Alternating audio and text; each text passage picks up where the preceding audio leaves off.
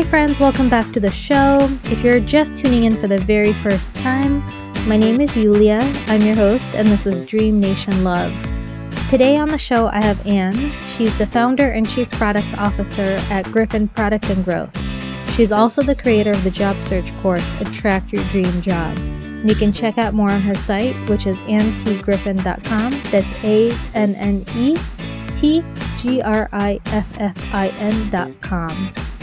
I love this discussion because it's all about tech and uh, conclusion. I met Anne while we were both were taking a product management class, and I thought she was really bright. It's been fun watching her grow for the last few years since we met. I really wanted to have her on the show because she's she's really bright. She's a product leader. She's a technologist. Uh, she's an expert. She's a public speaker on AI, product inclusion, tech ethics, and blockchain. And she has a technical foundation from her engineering degree from the University of Michigan. This podcast is all about disruptive technologies and building products, really. So if you like it, please share it with a friend. Uh, we really love this discussion and we hope you enjoy it as much as we did. Have a great day.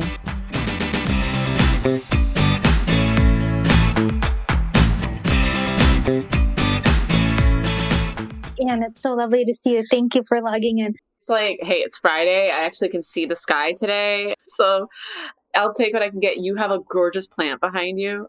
Where are you located again? I'm just a global citizen of the you world. You are. You really it, are. It takes a lot of energy every time to do these jumps. It's like it's like woof, like I can't even. Yeah, so I escaped for a bit. Where are you? I'm in I'm in New York, but like I would say like my specific building in my neighborhood is like there's some people who don't wear masks, but like for the most part, people are actually like pretty good about it. So I'm still here, but also it's like it's very neighborhood dependent because there was one time when I do have to leave my house like occasionally my, my apartment like I remember one time I was like in a taxi and I was like 15 blocks north of here and like it was over the summer like no one was wearing a mask. And I was like if that was my neighborhood I'd have been like we need to leave now. Like but like here it's like most of the people like even just like 15 blocks south like will wear masks and like that sort of thing. And so I feel comfortable in my little zone.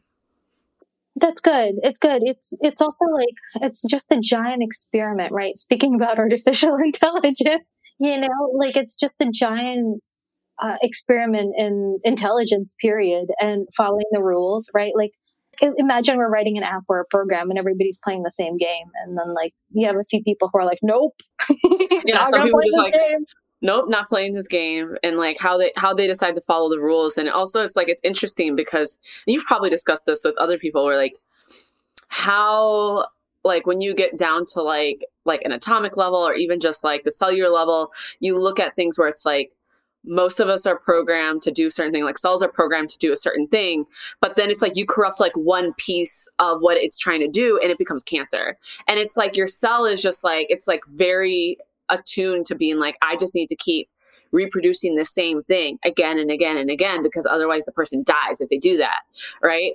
And then but it's like okay well the rest of the body is trying to be like do one thing and then the cancer cells trying to do the other one. It becomes like okay how do we not destroy ourselves? Because you have two things in the cancer cells. Well i'm doing the right thing because i'm a human body cell and this is what i'm supposed to do you know? You it's like my mind it's like that's what it's like. It's like we're we're like smart but we're i think as a species we're just not that smart. And it's just like ourselves. It's like down to our, our dna it's like we we replicate the same behaviors that we see in our own bodies and it's enough that it can kill us or we might get over it. We'll find hmm. out it, because we're talking about um, how people think they can change behaviors and how some other people think they can't change behaviors. Like my mom was like, it is what it is. I have no control over it. And like other people are like, I'm going to force things into change. Oh my or gosh. like, I'm going to. And it is really interesting. People who believe change is possible and people who don't. And it's also ties into all this COVID stuff because there's somebody that my husband and I knew that we weren't necessarily close friends with. We were like on a Zoom early on in the lockdown with like a bunch of other friends. And they were like, Well, I don't really blame the people in Florida who are on the beaches and partying all the time because if it was something that they shouldn't do, it's on the government to block it, which then gets into a whole other conversation of what the government should and shouldn't do and how governance works, which we're not, I'm not going to go there.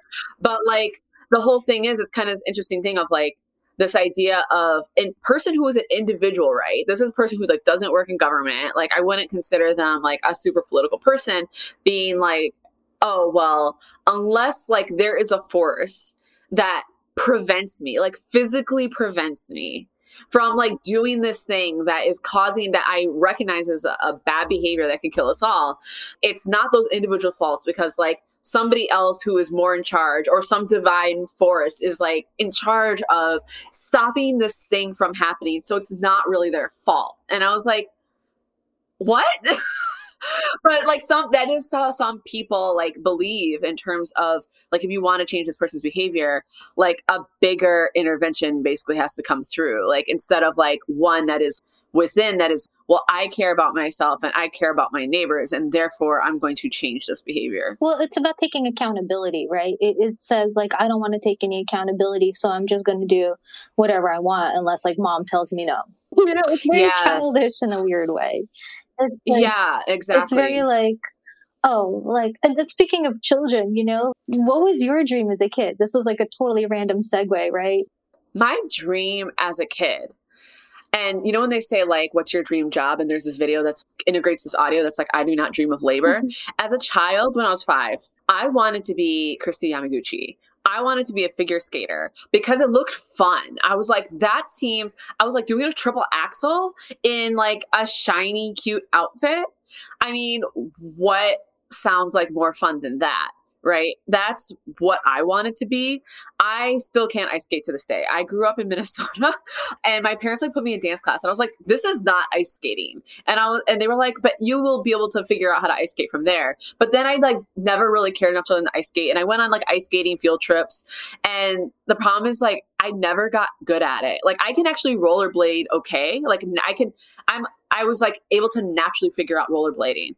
Ice skating was always awkward and painful for me, but I really just was like I want to wear cute costumes all day and do triple axels like it's nothing. And I would say as a kid, the other thing that was interesting, I was accountable, but also I was one of those children where when I was smaller, I thought I was smarter than a lot of the adults in my life. And so there were times where my mom would tell me to do stuff and I'd be like, okay. And the second that she turned around, I would just do it my way because I was just like, okay, so I have this vision in my head for what I want to do. So I was accountable to what my vision was. But I just like didn't believe certain adults when they told me that's how certain things worked. And I found out, you know, from you know doing things and being like oh wow that worked exactly like what my mom said. But you know i got over that phase. I'm not the kind of person where i just assume i know more or smarter than other people but that's kind of that was kind of like my attitude as a child. It's like i would have visions and i'm like but i want to do this. And it wasn't even like bad behavior. It'd be like don't squish the strawberries down if we go strawberry picking because it's going to smush them. And I was like, they look fine. I didn't notice they're squished. And then at the end, you take all the strawberries out of the basket and like all the ones on the bottom are squished. And I'm like, imagine, imagine that. How could that happen? Right. It's yeah, yes. yeah. There's something to be said about following certain rules to get certain outcomes. Yeah, you know, um, it's it's like cause and effect. It's and i think that's one of like the first i think it's something that humans struggle with in general but it, i think it is a lesson that for the people who do get it they understand it pretty early on. Well i think this kind of loops uh, nicely into you know being human first and like product second.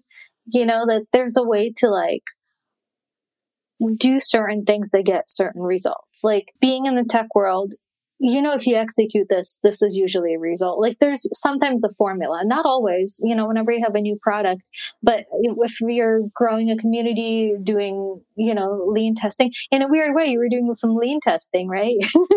yes. you were, exactly. You were like, that doesn't work. Let me reiterate. Yeah, let me reiterate. We'll figure it out. Next time I go strawberry picking, not going to squish the strawberries. See how that turns out. Right. And that goes back to like A B testing too, in a weird way. You know, you're like, okay, well, what happens if I squeeze the strawberry? okay, that doesn't work. You know? Exactly. so, like, in a weird way, it's like everything that we do as a kid kind of like paves our way into like our fascination now, into like the technical. We met first in a, in a product management class at GA.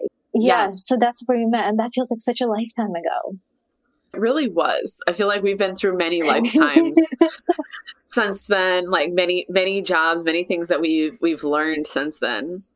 But I think it was like an amazing foundation, especially always I always loved like your ideas because you I think one of the things I really noted about the things that you would come up with is they were rooted in I mean, not just like the human first, but also like human realities and behavior. And I think sometimes people be like, why would I think I remember one time you brought up this example of like using Tinder for networking. And I think some people were like, wait, what? Why would you do that? But like the reality is, right? Like there there's LinkedIn, but if you're not using LinkedIn, like how are you how do you network? Even now, I'm like, I can't even think like how how would you network in a tool that's not kind of like old fashioned like LinkedIn, right? And granted, like you are going to run into people who are also like, I, I, want something more than just like networking on Tinder. But the reality is, I'm like, it was a problem that was not like being solved, and it was like a fast way to to network. And now we're in this virtual world where like we can't hang out in person, and I'm like, you know, like how, like where, where is like that networking tool, right? Like that kind of does that at that speed. I feel like it's gone to Clubhouse. Like everything is going to Clubhouse, and people are trying to get at least that social. Um, like you and I are like doing this in real time, and a lot of people are too nervous to do things in real time. And you know, like maybe just having a voice kind of like gives you that shield of like protection, where it, it's like you know, in a weird way, it's like walking into a room but without your body. you know, speaking of tech, it's like your voice walks in and your consciousness walks in, right? But Tinder for networking ended up being Bumble. Remember, Bumble started doing a whole thing and uh, they started a whole dating thing. Because, yeah, I was dating when I was at GA because I had just gotten divorced and I was like in this weird free fall, and GA kind of like helped me not think about all of it. I was just building products, building products, and um, and I built out a thing called ZapTag in it, which was really fun, which actually kind of became Pokemon. And the crazy part is that I built out ZapTag on the idea of Ingress, and Ingress launched Pokemon, which is really interesting. But like that time was fun, and it kept me from like focusing on the fact that my life was kind of like falling apart and then like rebuilding itself. I, I digress, which is back to you know human first and product second. I know you teach like this amazing workshop called Human First Product Second, and you focus on growth focused emerging technologies. And then you also focus on the impact of tech on vulnerable communities and tech ethics. And I really wanted to talk about this on the podcast too, because it's such a interesting and fascinating topic. And it's something so new, it's something that you know goes back to empathy and you work with companies and you educate leadership and employees and cross functional teams on inclusivity and products and helping upskill the impact of emerging technologies in the future of work so I would love to have you just like talk about that if that's okay for a little bit. Yeah, absolutely. And so for the people listening right now, I'm a black woman, okay? So just just for context and both of my paternal grandparents are from like the south, like Arkansas, Louisiana. And the other weekend I was talking to one of my dad's cousins who his family never left that my dad's family like his mom, my grandmother left Louisiana, but the other part of the family didn't lose, leave Louisiana. And um, she was talking about how up until the age about like 15, she was still in segregated schools. She's in her 60s. She's about the same age as my dad. My dad went to like a mostly white school in Michigan. They're like the same age. She was saying like she was in segregated schools until like she was like 15. And I was like, I can't even, it didn't even really process in my mind that like I had family members, given that like what my dad grew up with, like that would be still experiencing that. And she was talking about how even certain opportunities up until the civil rights movement were kind of barred from black people you know even even just like welding jobs like black people couldn't get welding jobs like in their town in louisiana and you think about now we're building this future technology in which not just black people but many people like women and also black women and people who are like of different faiths people who are of other backgrounds who have been generally like intentionally excluded from like a culture of innovation or at least like a middle class labor and we're kind of we're very early on, but also very far along.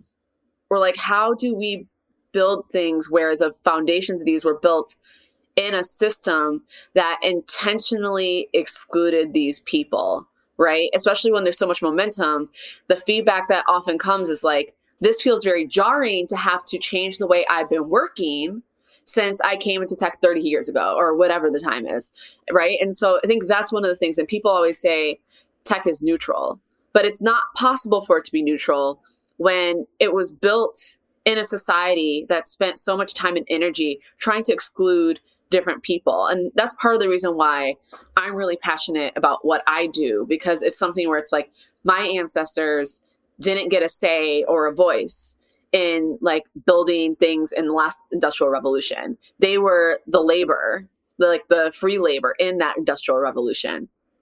And we're kind of going into another industrial revolution right now. And we need to make sure that we're considering these these people and teams and organizations that have been left out that they're not just like we consider them like how do we include them? How do we have frameworks to think about like how we include them? Who's not in the room? Like how might this actually harm people? Because the number one thing that companies say is well we weren't intending to harm anybody with this. And i'm like okay great but impact over intent here right? Because you can do a lot of really terrible things with good intentions.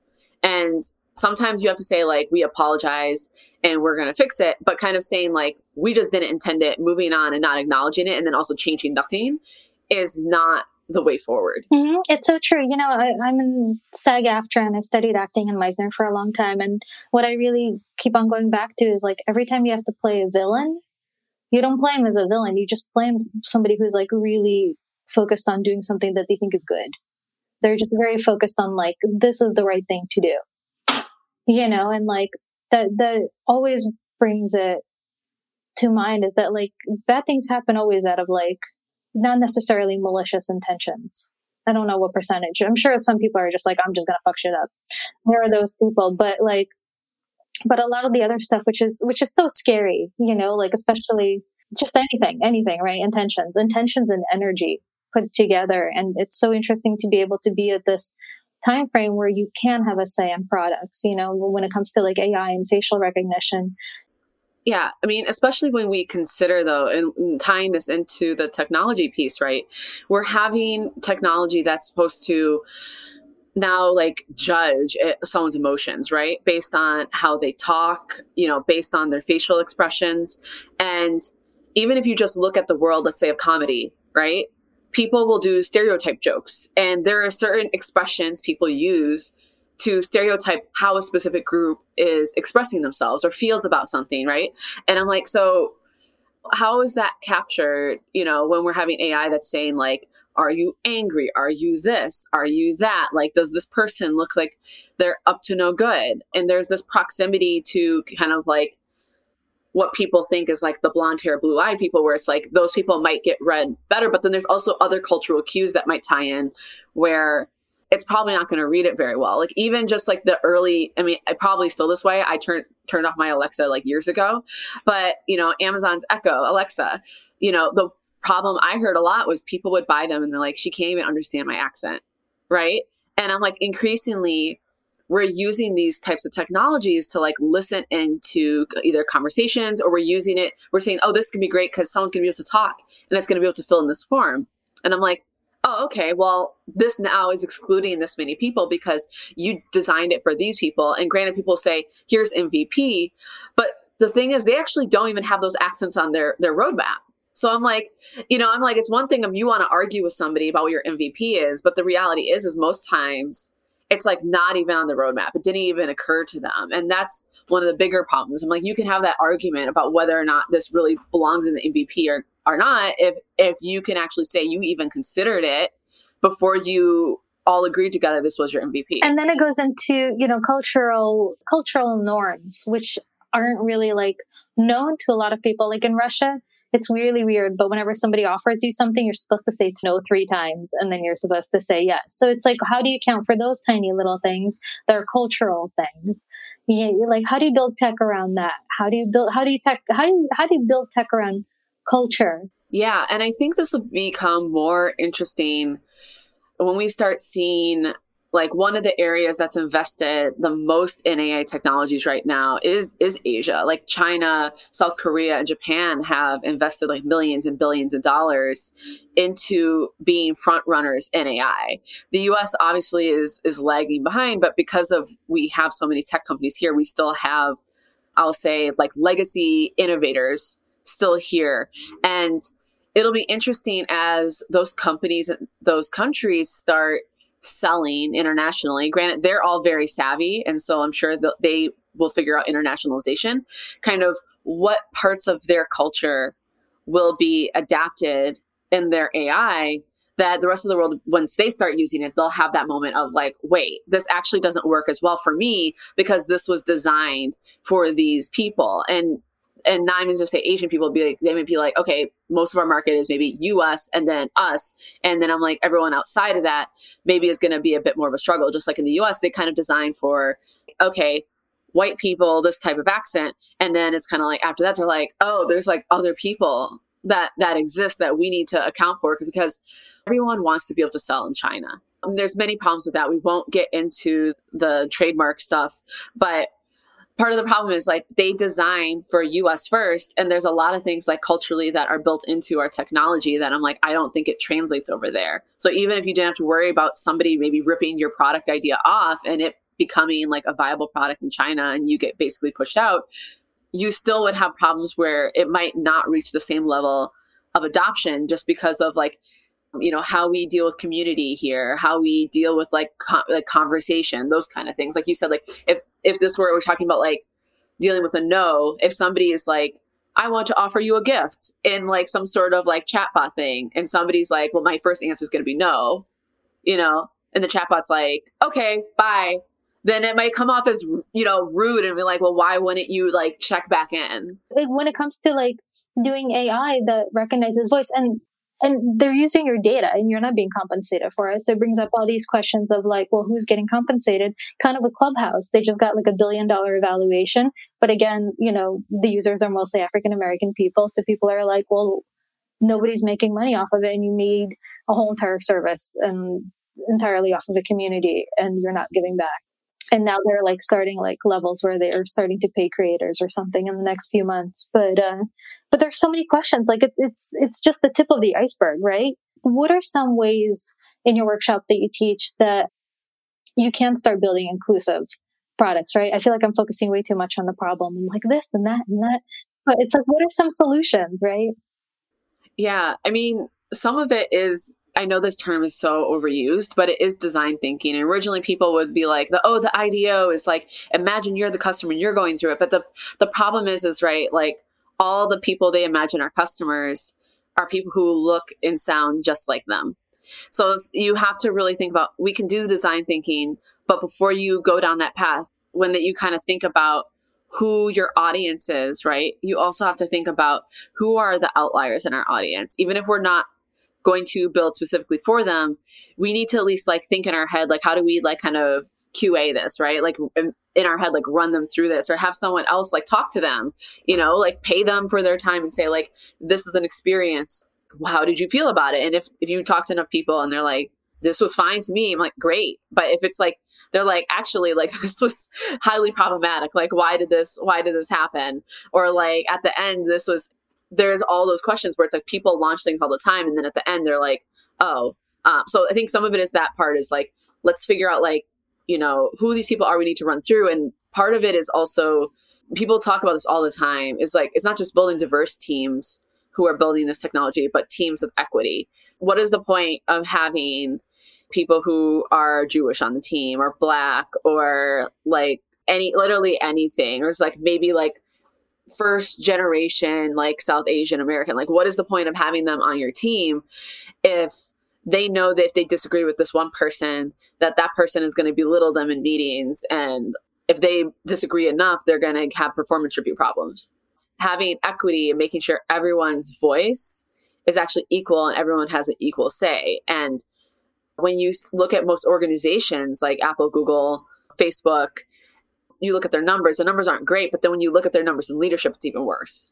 And so that's part of the problem is even if people are like, we're not going to fix our team structure, at least like think about who's not there and be like, how would this work if we ran them through our path and don't like make assumptions of like, I'm thinking like a, a black person and like have it go through like your path. It's like, no, pay someone to to do this and think about it. Like there's so many groups, there's like nonprofits you can engage with, right? There's a lot of people you can engage with, you choose not to. And it's like that first like break things, move fast and break things. And I'm like, maybe move slightly less fast and try not to break people and so another aspect is like there's a lot of different frameworks depending on the product, but it's really kind of looking at like some now it's, a lot of these products are really kind of data focused, but it's kind of looking at like why are you collecting this data? Like where are you storing it? Like how long are you keeping it?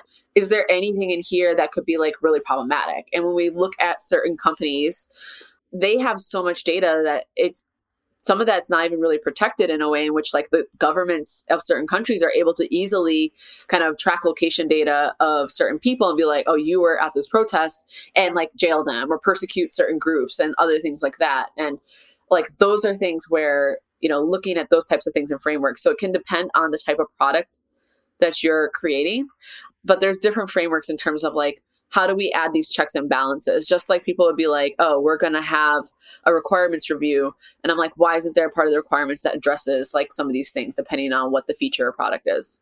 You know, when it comes to having different personas, right? Like, I often feel like a persona will pop up if there's like a market available because they're like, oh, there's like the Latino market. We can make money off of that. So let's start. So I feel like a lot of the diversity is being brought on not because they are thinking of inclusivity on everyone. It's it's very much dictated by by numbers. Like there are a lot of podcasts that are coming up about diversity right now, and I'm like, you've never talked about diversity in your whole entire life. I'm like, since when are you an advocate? Like I've been doing this for years, you know, not to be like I'm the one, but I'm like. Uh, there are all these, and it's like there are a lot of companies also just doing the talk and they're just like not supporting it. They're just beating the drum and not supporting it, which is really frustrating. Yeah, and I think it's the one of the things that I, a lot of people have been saying, but I've also had to say is with that, it you are who you are, and talking the talk, but then refusing to walk the walk doesn't make you less racist. It might make you feel like you have a defense when people say you're being racist. But I'm like, if you're not going to do the work or you're not going to put the money towards this, then I'm like, it might make you feel really good, but it actually doesn't make you any less racist or sexist or any kind of bias. And I think it's like you either need to become, I not that I want people to become comfortable in being like biased or racist, but I'm like, you either just need to come become comfortable and be like, I suck and that's who I am and I've chosen not to do any work around it. Or you have to be like, I'm actually going to do the work you know like there's not i hate to be like it's black or white but i'm like it's hard it's hard to be like when people have the opportunity literally all the time to do the work and every month goes by every single year every decade goes by and they still choose not to do the work and you know i've been thinking a lot about that this year because i know a lot of people who are like well i'm not racist and i'm like well if you're not racist then you're just apathetic and that's just as worse you know, like you might not be apathetic. I mean, you might not be racist, but you really don't care. So what does that say? That's like, or you're that's that part of a racist system, right? And that's not just because you're not like I hate this type of people doesn't mean that that's like much better. I'm like I'm glad you're not, I guess, storming the Capitol and like leaving death threats on people's voicemails, but you know, I'm like you're you're upholding a structure that supports that. Or you're fine with it and you just think that yeah. it's okay and you just you don't want to help other people. That's it. That's really what it comes down to. It's like you just you're just comfortable not helping other people and that's the way it sits with you. Which in a way is is upholding the power structure. Right. True. That's true and i think about that and i think about like you know, you do a lot of workshops on blockchain too. And I'm like, well, I wonder if there's a way to solve racism with like blockchain for companies. Like, you know, can you? I know that there there is someone who's trying to do stuff with like data and blockchain and make it so it's easier for like people of color and women and like other marginalized groups to be able to have like a way to I guess like better like legally track like their incidents because that's one of the other issues is like usually when stuff happens to us we're like oh every you know maybe maybe it was just this but then we don't document it so then we forget and then when a problem blows up people are like well you've never talked to hr about this before. You don't have any of the documentation. And one of the things about blockchain is right is that it has a timestamp especially when we're talking about public networks like you can't change that and so once you start having these like you know immutable timestamps on saying like this this happened then or documented this here or there. The thing is like from like court the courts tech not all of them necessarily recognize using blockchain. In a court of law if you have something that's like not changeable and this is time stamped i'm like that it can be pretty damning saying like well okay so this this was time stamped in a thing where it's like no one had any way of changing this or deleting this like this was here. And so like there there are people who are trying to make it easier for like accountability but then you actually have to have the company that is like we are so committed to holding each other and ourselves accountable that we're actually going to purchase this and then continue to subscribe to it every single year which i think some companies might but i know there's also a lot of companies that would be like once they realize like how much I would say like legal trouble gets them in, but basically it's like it's it's an advocate for the employee, which the reality is I'm like they don't want to have to fight legally against their employee. They just want their they want employees to give up and be like, okay, fine, bye. It's just easier to leave you. HR is not your friend. This is what I tell friends. Like if friends are having a work issue and I'm like, think twice, you know, like yes, you should document it, but also just remember that HR is there to protect the company. So like they're going to do everything that you know they're going to help you but just just just don't think that they're there to protect you they're human resources for the company I, I tell people that when you engage with HR, you need to engage with them as like this is part of a legal process. So you want to tell them certain things so that you can pr- have proof. If someone came back to you later and say, "I had proof that I notified the company X Y Z. Here is a timestamp date," but like don't go to them and pour out your whole heart it's and you know and that happens so often. And uh, and i think about it and i think about for women and women in a workplace right? Like what do you tell hr and what do you not tell hr like i've had a few issues where i had like a boss um, sexually harass me and i just switched companies instead of going to hr because i was like i'm just gonna get away from this guy because because i like just sold like you know, like a commercial that was super expensive and I was a junior and I was like, I'm going on my first shoot. And he was like, only if you sleep, only if you share a bed with me. Ha ha ha ha. And I was like, only if you sleep under it. Ha ha ha ha. I quit. So there's so many things because, um, it prevents women and minorities, especially who are susceptible to this from standing up for themselves. And, and it'd be really interesting to implement blockchain as a way to just sound so so scary, but it's a way to attract people too. No, it gets really. I mean, but that's the that's the reality. And you were saying human first, product second, and these are things like people need to think through. Because here's the other side of that coin, right? We can say, here's how you track those those offenders, so you can see like this is this is what they did, this is what they said, these are the actions that they took, and but the other side of it is, it can also end up like most things end up being weaponized against like us, right? Where they can say, well, that ne- actually, I'm going to have a counter report that says that never happened. And Yulia said, like, I, if you don't, if you don't get me on this shoot, I'm going to say that you tried to sleep with me. And then the thing is like that becomes a, a thing. And then it becomes this thing of people like to say blockchain is is trustless, but the reality is there's still this element of, you know, when we're talking about ones and zeros, there's a level of trust, right? Because these are things. But when we start talking about like personal accounts of things, these are things that you know do you want that to be immutable like who who is really the person telling the truth and unfortunately i feel like the last like i'm going to say five years because i'm going to count the year that he ran like the five years we've literally been battling it out here in america of like what is the truth which i think in my head a lot of it is very simple, but we can see that we, we talk about back again, we're back here, it's full circle. Like to a lot of people, the truth is not the same. We don't all share the same reality, whether it's politically or whether it's about the virus.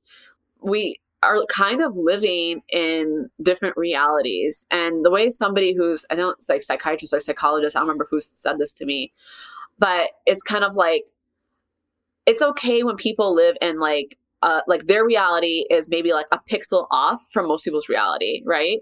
But it's when people's realities are like too many pixels over from everyone else's reality that we start getting really concerned, whether it's because of extremism or whether it's because that person is like very mentally ill and could like cause harm to themselves or others. And that's, I mean, that's like the thing, right? Is like what what is the truth? And that's one of the i think the questions of blockchain is like people like it people like the idea of immutability immutability and this is the one source of truth when it comes to money. But once we start getting into things that are not money it starts getting very messy. It does and this starts to get even messier when you're starting to think about going back to creating tools that help people have an easier life on whether it's identifying if you're depressed from your tone it gets very dicey because what level of depression are we talking about? Are we talking about suicidal or are we talking about just like having a bad day? You know because i can even be pmsing as a woman like i can you know my moods go up and down and i can be on chat and if it diagnoses me like then it sends off a whole set of events and where does that information go I was gonna say, and are we always to be aware that we're being monitored by that kind of software, right? It's what if it's like we're not asking to be diagnosed, right? And we can might have a really bad day and sound like furious and this and that, and like how do we expect the tool to decide this is normal versus like this person actually has like a major problem? And I actually I had a friend in high school where the counselor thought that she was suicidal and based on something she said and i was like well are do you feel suicidal? And her message to me was like i don't. And it became this whole thing where this counselor would like literally try to pull her into the office like once a week because he felt like she was suicidal. And she would talk to me she's like this causes me so much distress and they literally won't believe me. They think i'm just trying to get rid of them which she was trying to get rid of them but like and she was just like it's so stressful because i don't want to deal with this anymore. And i like whatever i said i wasn't going to kill myself like i wasn't but because they were like it's it, as an adult and you know we're dealing with uh, minor stuff so it also makes it more complicated like as an adult they felt like it was their responsibility if they felt like she was you know, a suicide risk to do something about it. But the way in which they did it actually made her life more miserable than whatever she was going through that day to whatever she said in that moment, you know? And now we're like, people can't even do this, but we're going to leave this up to AI. And I think one of the bigger things in AI is like people building tools that are that they're like, oh, you could just use this independently like you wouldn't have to um, have a human work together with it where they are building like ai tools where it can help identify heart problems which if you combine the tool with human doctors it actually does a really really great job identifying those things early.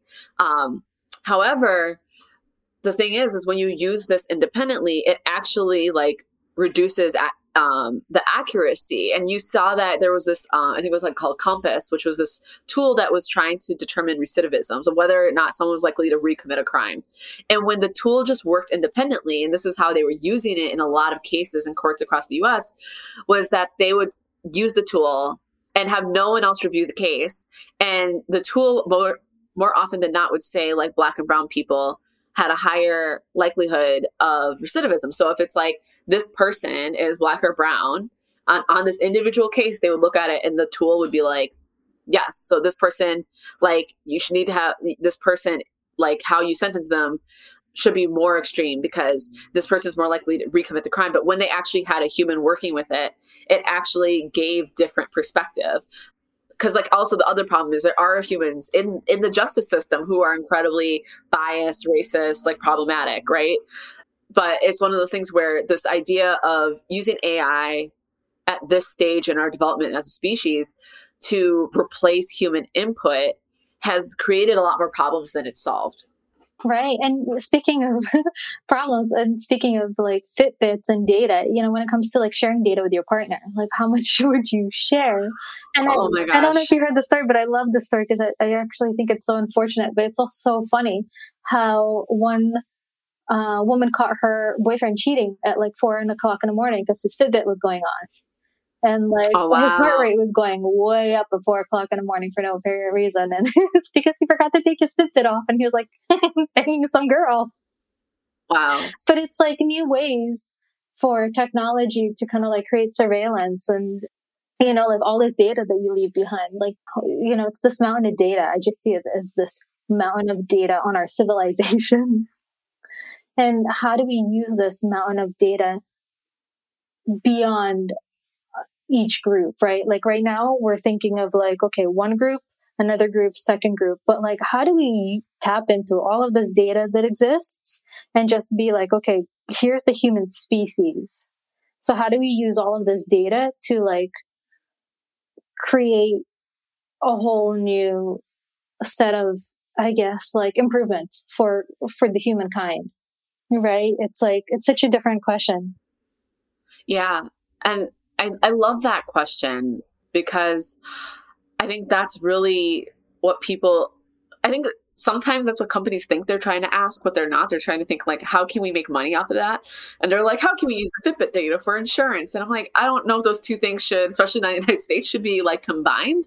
But I'm like, what if like, what if the World Health Organization, which they can be problematic too. We're not going to pretend like they're, you know, like like without um, you know their problems. But imagine if there was some organization that was like what if we could use this to actually like figure out like like understand more about the patterns of like how people get cancer how people get disease or like these things or like early indicators of like virus outbreaks or like those kind of things or how people's bodies are responding right? And those are things where it's like, what if it was more of like you could use it for like collective things, but just not at an individual level? Because right now everything is like they want to use the data to be able to like help you with something that's technically another product, or they want to use it to advertise to you.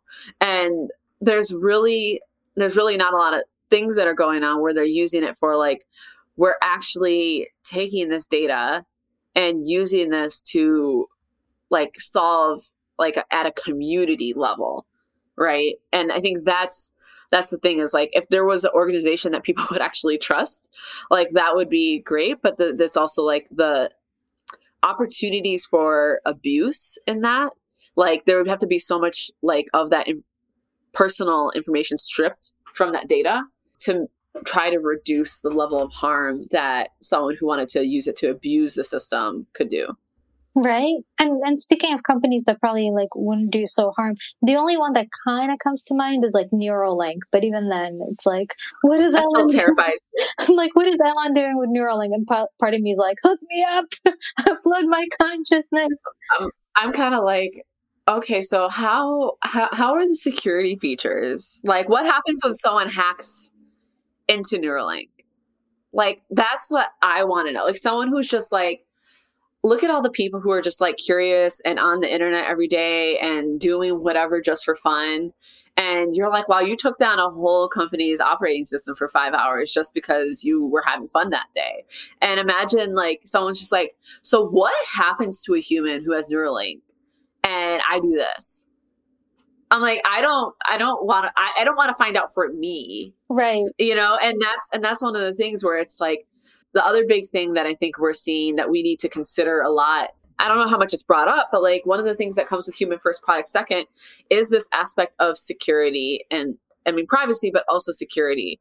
Because when you think about it, it's not just like, oh, people potentially being filmed in their homes. It's like also there's there's this level of there's um, I can't remember her name right now, but she does amazing work actually looking at how technology is used by abusers in domestic abuse um, situations. Um, and there's just a lot of potential for for these things to be abused if they don't have the right security. Imagine so, imagine being in a relationship with somebody who knew how to like mess with Neuralink stuff it started messing with your Neuralink while you were asleep, and then like something happened, right? Like, and then like gaslit you about it because the story that she talked about her talk, I wish I remember her name. I'll send in the show notes. Is there was this one woman where her partner would like turn up the Nest and really hot in the middle of the day, and like her partner would be at work, but she was at home, and then he would turn it back down or something, and he he'd come home and she'd be like, "Oh my god, like I was sweating that it was so hot." And he goes, "No, the Nest has been at this temperature all day. Like I have the app on my phone, like it's fine." And like was gaslighting her about it. And then it turns out like he was doing it intentionally to like just it wasn't like a joke or anything. Like he just was doing it and like had different ways of like just making her feel like she was going insane. And there's there's actually like way darker stories than this um, that allow people not understanding how they're getting tracked because the, the GPS that defaults in your car, it's very hard to tell who's attached to it. Like, um, you know, there's a lot of security vulnerabilities. And if you look like, let's say, okay, this whole last year we all just went online for for work, for school. Every major tool that we've used in the last year, all with, with the exception of maybe like Microsoft Teams, but the big, big names have had some sort of like security problem or outage that was like no one ever followed up later, which meant like they probably was a big security issue and they can't talk about it because then somebody else would be encouraged, right? So Zoom had issues, right? Facebook, Facebook and Instagram have both had issues this year. I think Twitter at some point went down. Apple. We talked Slack had a outage. Yeah, when Apple, Apple, had a meter. When Apple had a thing that week, uh, someone hacked into my Apple Pay and they were trying to buy um, mili- tactical gear. Yeah. And I was like, who is trying to buy? I'm not trying to buy tactical gear. Like, what? Somebody got a hold of my Apple Pay. You think about like, yeah, these these companies have had like outages here and there. We've technically been in the United States, we've been in the semi lockdown state for not even a full year yet, almost a year, but not even full year. And all these tools have had some sort of major outage and or security breach in less than one year. And if that doesn't and that and that i'm not even talking about and then we have the whole SolarWinds thing on top of it right? And so that's another aspect where i'm like it's it's not even just like harmful to everyone. Is when you start thinking about okay so we're having these security problems that these other people can use then these security breaches exist for people to be able to target marginalized groups as well and the government to be able to do that as well. Like and so that's why it's like all these things are things we need to think about like so security is one element also thinking about like human first because all of these tools have the potential to be abused by people who were ne- never customers you know aren't supposed to have access to this at all. And so these are all things like that we need to be thinking about like how can this end up doing more damage in the hands of the wrong people yeah, you just brought up solar flares too. I didn't even think about Neuralink and solar flares. Like, if one solar flare was large enough to like wipe everything out, is that going to wipe out my like Neuralink? And what would that do? And like, and will the Neuralink can I hack it that it makes me like work out extra hard like every day? Like, what do you, you know, like what are some ways you can manipulate your own body or somebody else can manipulate your body? Like, I don't know. Can somebody hack my like can somebody hack my body that I become like a flasher? You know what? I like, like what, what happens when somebody with Neuralinks get hacked? Like, am I going to be running down the street streaking everyone? like, can you hack 15 people to go streaking at the same time? Even things where it's like, let's say down the road, somebody who's like a politician or like someone who's like disagrees with a politician um, has a Neuralink. And it gets hacked and they are seen like talking to themselves on the street at like 3 a.m. and they're like like you could be like, well, this person, like their criticisms of me aren't even valid because this person is clearly losing their mind. It's a way to you could use it to discredit your enemies if you had the power to hack their Neuralink. It's so interesting. It's so interesting to talk about it. It's like uh, I know that there's been a buzz about Biden having a Peloton in the White House or just having a Peloton, and they're like, "Well, can the president's Peloton be hacked?" And I'm like, "Heck yeah, that's probably a lot easier to hack than like anything." But then I'm like, but then I'm like, does Biden just like drop into classes under his own name? like, are they like, oh my God, President Biden is spinning with me this morning?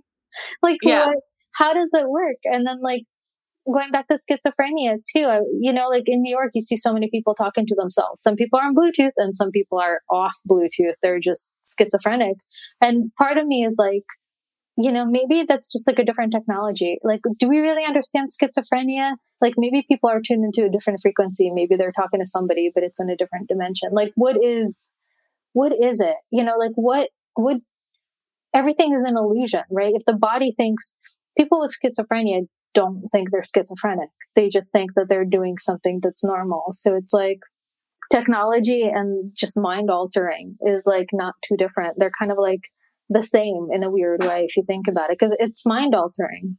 Yeah.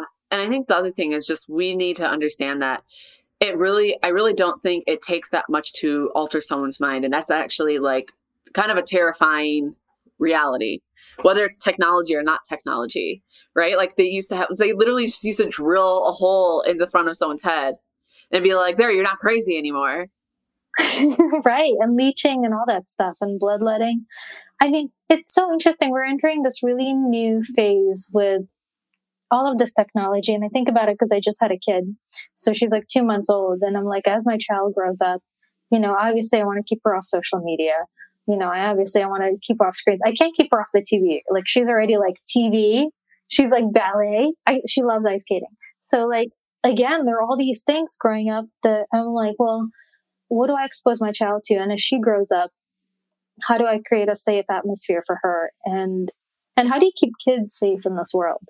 How do you keep kids safe in this world where you have like online stuff and you have companies and and companies when they're launching products they're not really thinking about kids which is good well it's good and it's not good it's not good right where it's like YouTube ran into that problem, right? Where they didn't, they thought about, oh, we'll have YouTube for kids, but then there were a lot of scenarios about how kids use YouTube that they did not account for that made it actually a very dangerous place for children. Right. So it's it's you know when you're talking about inclusivity, it's like you have to talk about ageism. You have to talk about all these things and like I mean, yeah, ageism, I'm just going to point out this whole vaccine thing with like older people and like how we have a bajillion different sites. And I mean, first of all, I mean, it'd be this incredibly dangerous from the fact of like no one knows where they're supposed to like you'd be really easy to like like scam somebody and giving you their information. But then also, I'm like, a lot of these people are not in a generation where they want to necessarily fill out a big, complicated form. And if the form throws them errors, I've been, I read an article the other day where it's like somebody was like, I just had to call a family member and have them fill it out for me because I literally couldn't finish the form. Right, right. It's, it's building inclusion. Oh, this gets so interesting. It's like, what is beyond AI, right? Like, we're in AI right now, and we're still a pretty primitive species.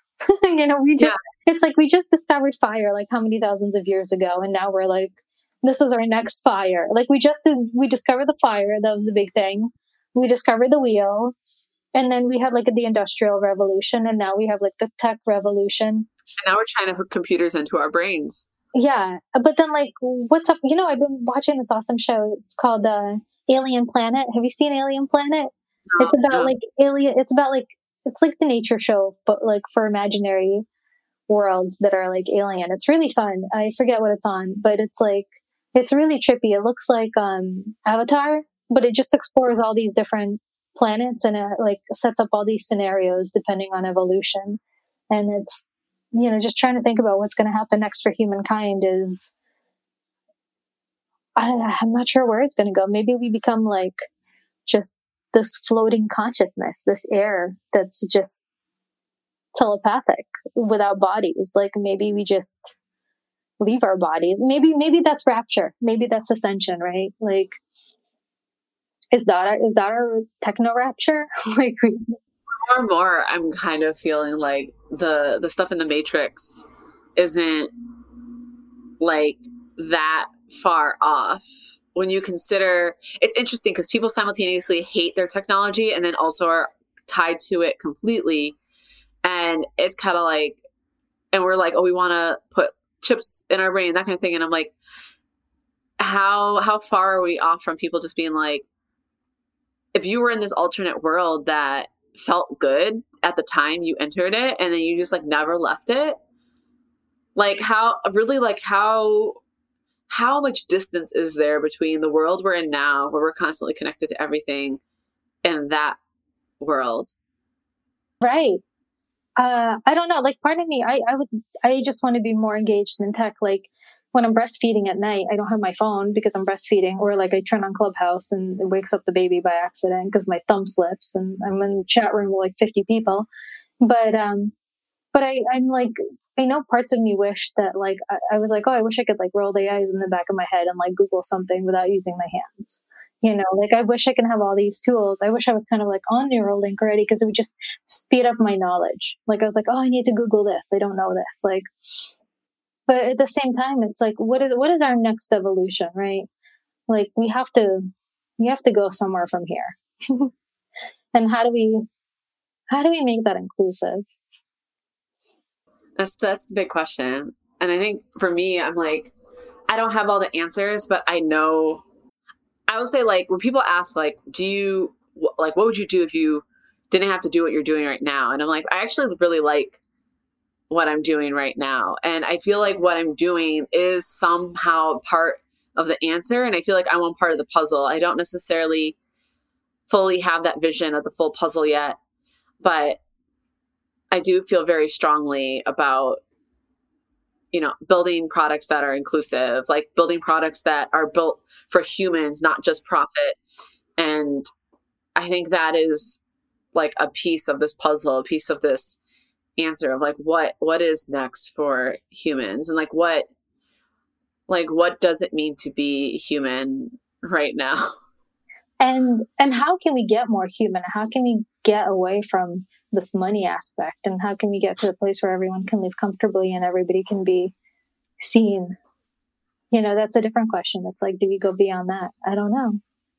I'll say it's not a good sign when most cultures share not all cultures but many cultures share a story where there's this idea that like at some point the human race does something really bad and very greedy that then like perpetuates like all the BS that's literally happened since the creation of uh, humankind.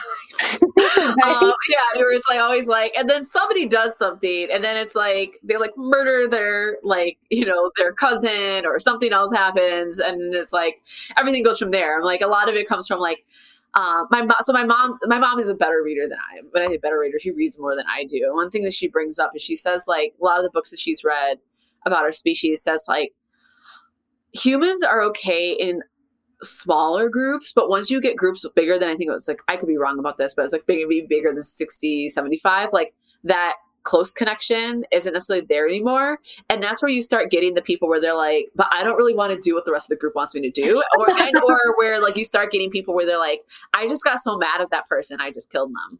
and like, and that's the thing is, is like, it's like, that's, that's the thing is, right? It's like, maybe, maybe we are okay as a species, but only if there's 60 of us. I, you know, I don't know. Like, I, it's, it's a, interesting question because um, people keep saying like this is this what we have now at this scale is not sustainable. And it's not maybe just the numbers but also because maybe our species when you look at viruses right?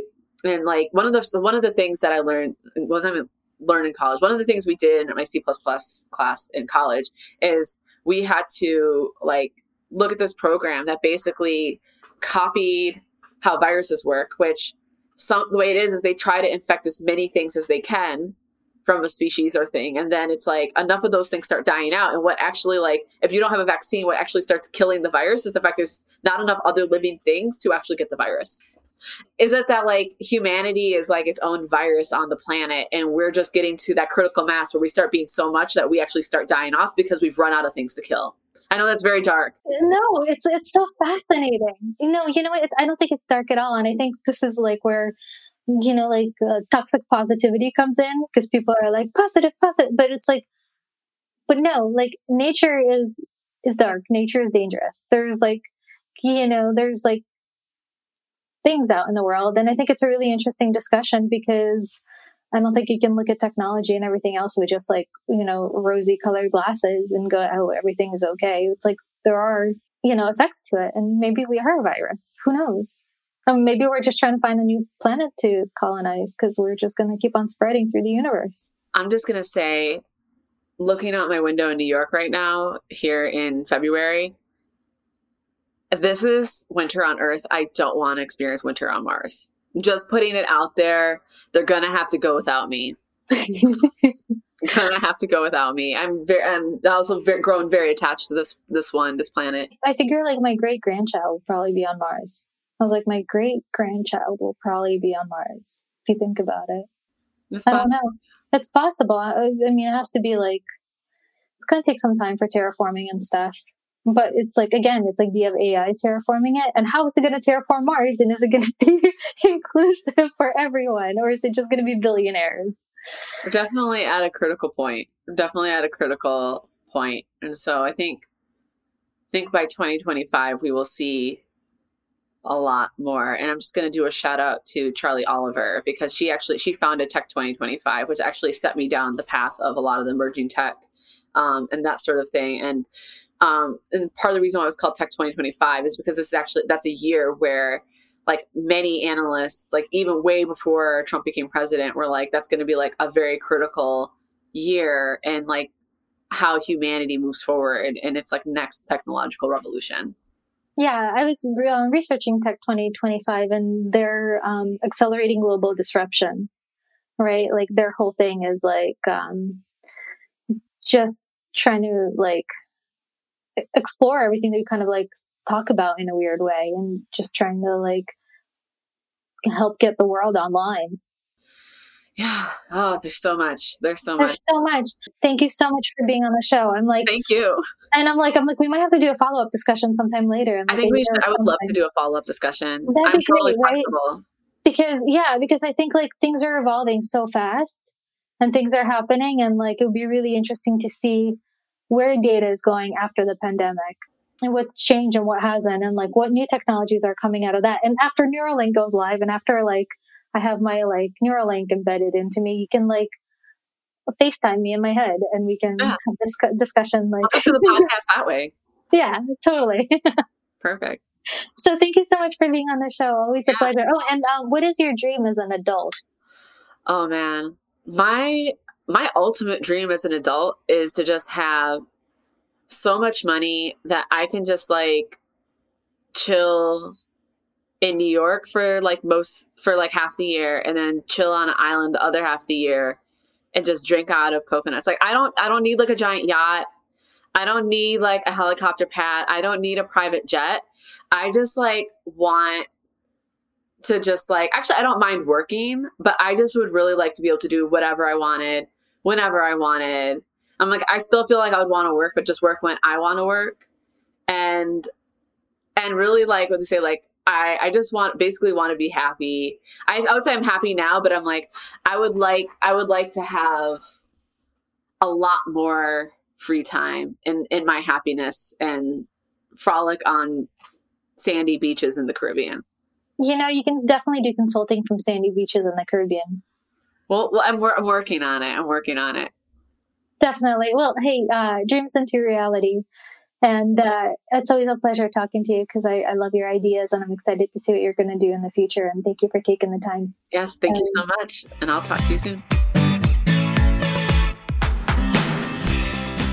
Thanks for tuning into the show. I hope you enjoyed it. Please share on Twitter, Instagram, and Facebook at Dream Nation Love. It's not Dream Nation Podcast, it's Dream Nation Love because I think my single mission in life is to teach people how to love a little bit more, and together we can save the world. So it's Dream Nation Love. Share it with your friends. Have a great day and go out and make the world a better place.